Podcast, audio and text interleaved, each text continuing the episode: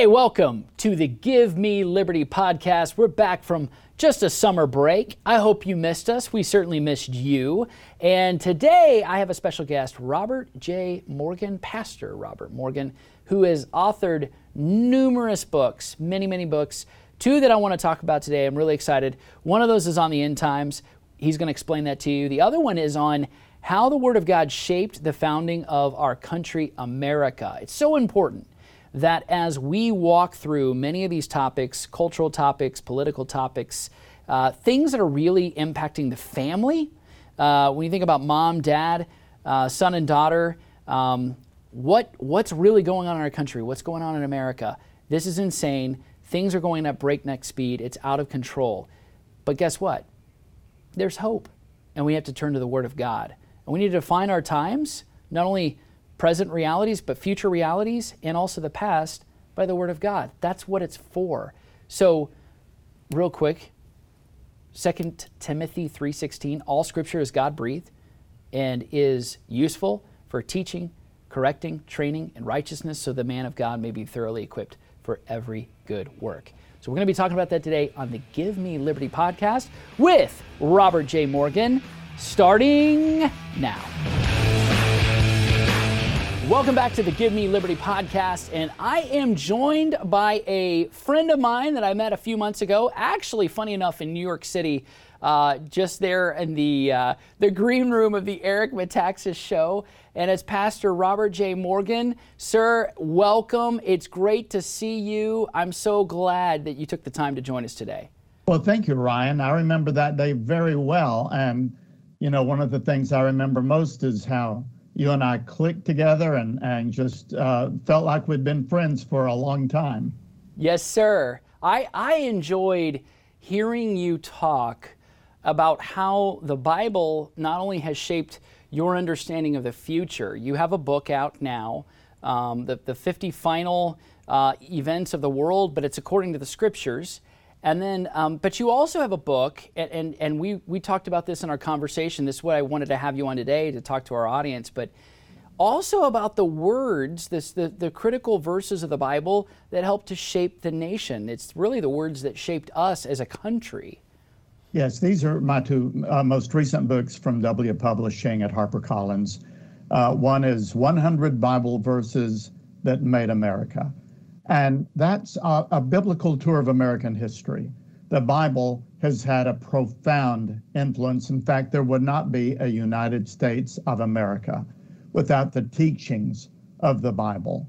Uh, I can demonstrate that historically. And the other book is called The 50 Final Events in World History, and it just came out this year. And that's a study of the book of Revelation because we can't live in the past. We have to be aware of our roots but we've got to be looking forward. And the book of Revelation is called Revelation, not confusion or obscurity. It's a book that God wants us to understand, and all of the other 65 books of the Bible lead to Revelation. So, so those are, are two books that are like two sides of the same coin of biblical truth. Okay, so you, you survey the culture, right? We, we see clearly what's happening all around us. You know, Jesus often uh, would refer to this. Like when you see a storm that's gathering along, along the horizon, right? We see certain yeah. signs of the times, and we don't necessarily need to read the you know weather radar if you will i mean you can see it all around it's it's it's palpable it's it's it's noticeable all of our empirical senses are working yeah. uh, if anything the media is saying don't trust your eyes don't trust your ears don't believe anything that, that you're seeing, it's not as bad. It's mostly peaceful. It's mostly uh, a summer of love, if you will. Um, but when you look to the Word of God and uh, you're identifying certain things, not only in Revelation, but probably the book of Daniel, uh, probably mm-hmm. the, the, the, the, Gospels as well.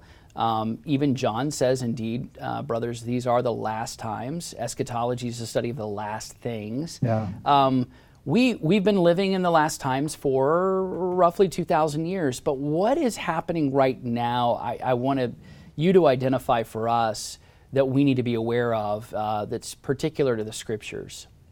Yes, so we cannot set dates. You know, Jesus said, No one knows the day or the hour. I can't tell you that Jesus is coming again. in 2022 or 2024, or 2026. I just cannot, will not do that. But we can understand something about the signs of the times and the nature of the age. And Ryan, we are living in the first, uh, this is the first time in history in which the human race is threatened with global extinctions by so many existential threats all at the same time. This has never been true before. But, um, but solar flares, uh, if they occurred the way that we saw them in the 1800s, could shut down the internet grid around the world and send us back to the, uh, to the dark ages. Uh, some person breaking a test tube in China in a lab uh, could unleash a pandemic far worse than what we've seen. A crazy man in Moscow punching a button could send us into nuclear apocalypse. Uh, Iran is on the verge of getting a, uh, an atomic weapon, a nuclear weapon, and they're threatening to destroy Israel. Israel will defend itself at all cost. Pakistan has nuclear weapons.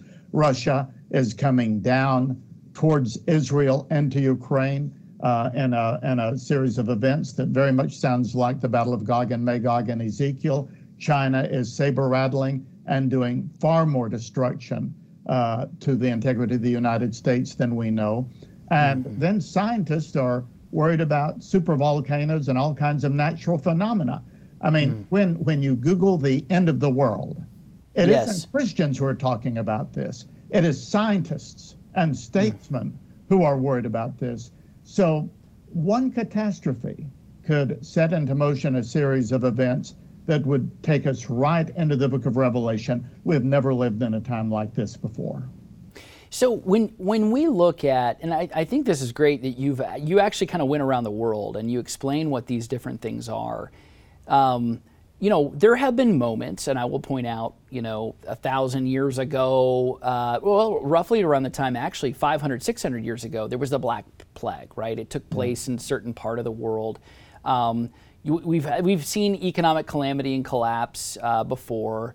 Uh, different, not, I don't, I don't want to say same, but similar. Like you've seen these different things. We also saw, for example, the, the rise of Mussolini and Hitler and all of those things. And now we have new international cables, if you will, uh, World Economic Forum, um, China CCP, and whatever new caliphate is trying to rise in the Middle East, you know. Um, what are some things I would, you know, as a pastor, that even in the midst of that, I think in, for Christians in particular, to give them hope that Revelation, I don't just see it for me when I read Revelation 21. I'm looking forward to indeed to Christ's return because ultimately he's going to set all things to rights and the establishment of the final rule and reign, the kingdom of God, um, unencumbered, unhindered by the world, every enemy subdued, every tear wiped away from their eyes, all of those things. What gives you hope as you look towards the future, even in the midst of the great uh, trials and tribulations that we're going to experience? Well, you're right in saying that all of these things have happened before in history. Mm-hmm. Uh, Jesus said they would. Uh, this is the cycle of history. What's different today is it is globalized and it's more intense than it ever has been and more dangerous than it ever has been. But that's why I love studying the book of Revelation. People say to me, Isn't the Revelation full of sinister images and, and isn't it foreboding and frightening and, and apocalyptic and, and, uh, uh, and dark? And I say, Not the one in my Bible.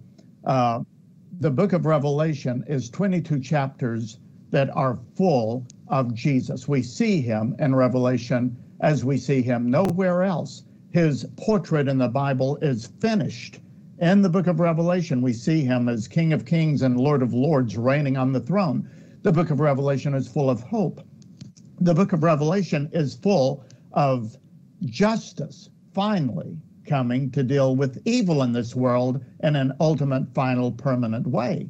You know, we say, how is there such a presence of evil in the world? How can we deal with it? Well, in the book of Revelation, this evil is being dealt with. The book of Revelation is full of angels. The book of Revelation is full of hymns. Apart from the book of Psalms, I mean, there's no hymn book in the Bible greater than the hymns and the songs that are bringing out from heaven. The book of Revelation is full of worship, and the book of Revelation is full of hope and full of heaven. It ends, chapters 21 and 22, as you mentioned, are the greatest description of eternal life and our eternal destination that we have in the Bible. It's like a travel guide. And my wife is in the holy city of New Jerusalem. And so I think about that very frequently. So if there was every generation that needed to understand the book of Revelation, it's now. And in the 50 final events in world history, I think that I can show the simplicity of how this book is laid out so that people can understand it. Yeah. I that's so well said. I, I, by the way, you know, I, I think of the ones that, I, that we've lost. Uh, my, my mother last year to cancer, and um, that that's what gives me great hope mm-hmm. and joy. And in that in that final um, final moment in history in which it all is culminated, lo- the Lion and the Lamb and and and uh, the the city that uh, is now laid down. That's the New Jerusalem. The foundation being God Himself, and and uh, He's the one who lights the city. Uh, but the idea that, and the understanding that there is a there's a new heavens and a new earth. There is a new resurrected body. Mm-hmm. Uh, and so the finality is not this sort of ethereal, uh, we're not going to be angel dust with angel wings, but we're going to actually be flesh and blood, you know, uh, united with Christ, uh, fully known, and, uh, and know Him fully. Uh, to explain that, though, to somebody who is hurting right now, um, you know, who is lost right now, who is looking around this world and saying, Pastor, is there really any hope? Because um, all I see is despair. I see the suicide rates higher than ever before, people disconnected, more lonely than they have ever been before. Um, as much as we're connected through digital, just as we are communicating right now, all these platforms mm-hmm. that are so interconnected. The world is so connected uh, more than ever before, so much more information than we've ever had before. Uh, and yet, people are living very lonely lives. They don't even know their own identity. Uh, made in the image of God, yes, but yeah. also male and female. How do you give them hope, uh, showing them these, these things as well? Well, you let them see the hope that is within you. That's what Peter said.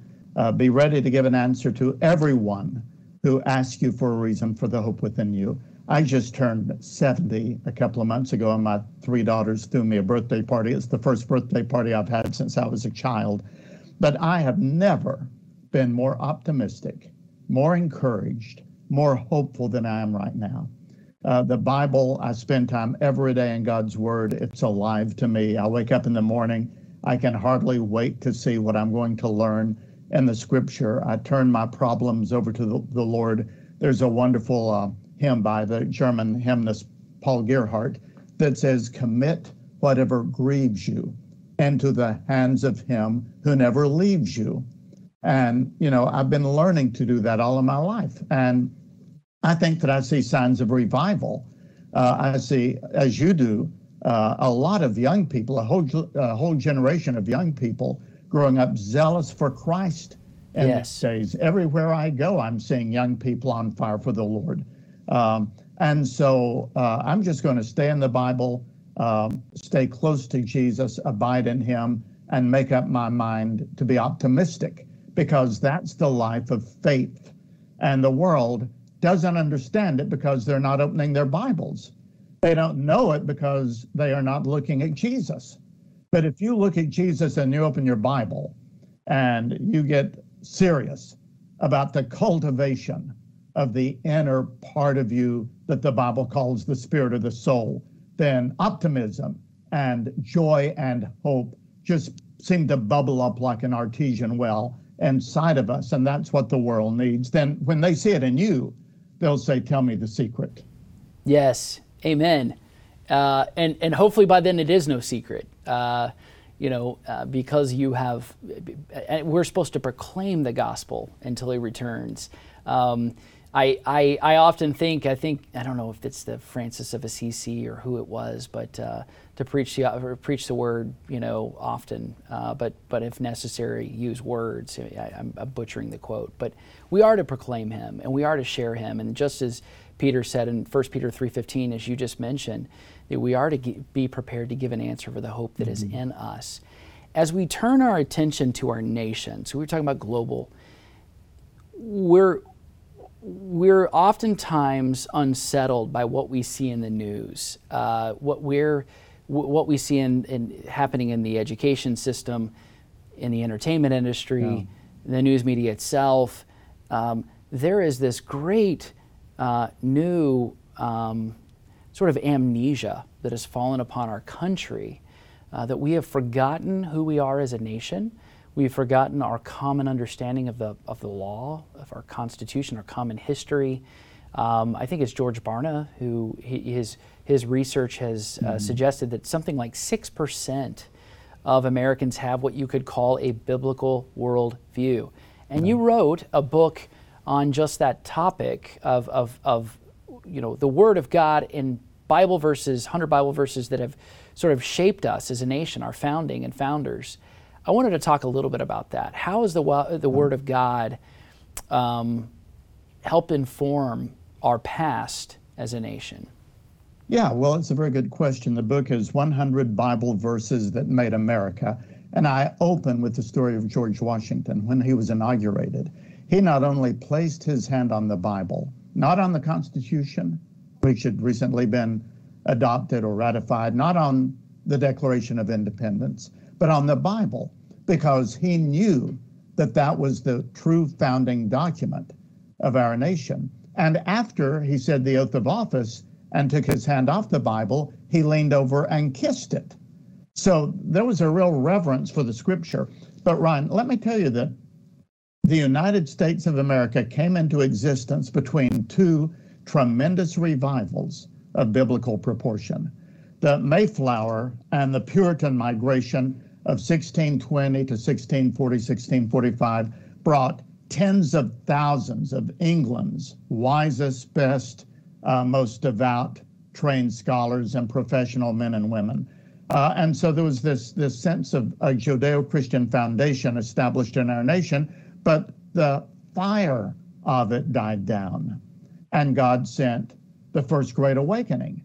And the 13 colonies were brought together emotionally and spiritually and ethically and morally uh, by this great awakening with uh, George Whitefield, who was the first celebrity, so to speak, in America. And, uh, and the, the nation was united with a fire for liberty. And liberty was preached in the pulpits all up and down the eastern seaboard. And it was uh, that first great awakening that set the stage for the Declaration of Independence historians, if they're honest, and most of them would say there would never have been a Declaration of Independence without the First wow. Great Awakening. Yeah. Now, after the Declaration of Independence and the Constitution, Christianity died down again to a point where only 5% of the population was going to church, it was estimated. And atheism filled the colleges, the Ivy League schools were so filled with atheism that the presence of a Christian there could create a riot the way that the presence of a conservative today would on some university campuses. But then the second Great Awakening came. And throughout, uh, off and on throughout the 1800s, that second Great Awakening established the Judeo Christian moral foundation upon which America then became a great nation. And only in my lifetime has that second great awakening really broken down in terms of the public consciousness of what it did. Um, and uh, so now what I'm saying is we need another great awakening. We need a revival. And I pray every day. I've got a map of the United States in my prayer book. And I say, Lord, send a revival, another great awakening. But whether or not it comes, I'm going to work as hard as I can to live in a state of perpetual personal revival because if it doesn't begin with us, then at least we can allow it to consume us and live our lives in a state of revival And who knows, it may just spread to others, and we may have another great revival in front of us. I think I can see the signs of it. Yeah, amen. Well, I, I love what you said there between the first and the second.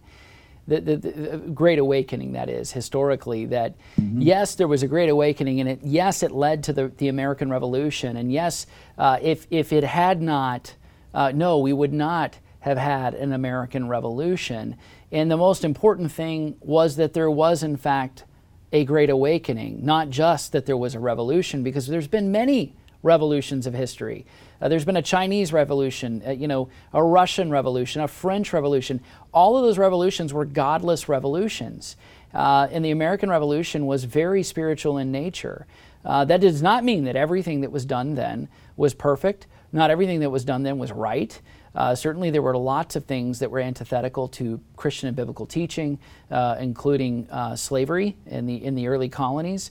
Um, but but I, but I love what you said, though, that there was this time also in the 19th century going into the 1800s. See, everybody assumes that, oh, you know, during that Enlightenment period, you know, everybody was reading Matthew, Mark, Luke, and John, and it was all hunky dory, and we just became secular in 1955 or 1965. But the reality is, we had to go back to the Word of God. Revivals had to happen. The Word of God had to be preached. So, final question as we wrap, Pastor. Why is the Word of God then? You think about how it shaped our past, you think about, too, um, how necessary it is for our future. Why is the Word of God so important?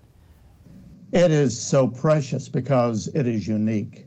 There is no book that has ever been written like the Word of God. It is unique in its authorship because every word was breathed out by God.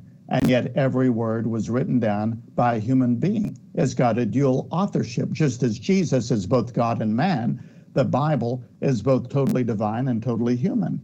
That gives it an authority that uh, oversees our lives. If we submit to the authority of Scripture, then we are living as God wants us to live. When we proclaim the message of Scripture, we are proclaiming what God wants the human race to know. So I keep a Bible close beside me all the time. I keep it in my hand when I'm preaching. I don't mind to open it and read it to any group wherever they are, whether they are hostile or friendly. I just want this word to prevail. And the more I proclaim it, uh, the more I read it, the more I meditate on it, uh, the more I memorize it, uh, the stronger I am and yeah. um, and this is the book upon which a healthy life and a healthy society must be built, and there is no other foundation, not one. Mm, amen. Robert J. Morgan, thank you so much for sitting in the hot seat today. I really appreciate you coming on the Give Me Liberty podcast. And uh, folks, stick around for final thoughts. Hey, thanks for joining the Give Me Liberty podcast. What an awesome time it was with Robert J. Morgan. It's so clear from his heart that this is a man who has devoted himself to the scriptures and he has walked through pain in his life, losing his wife just a couple of years ago. Um, but what an amazing testimony that he has. And I would encourage anyone who's watching to root yourself in biblical truth. Jesus says, I'm the way, the truth, and the life. No one comes to the Father except by me.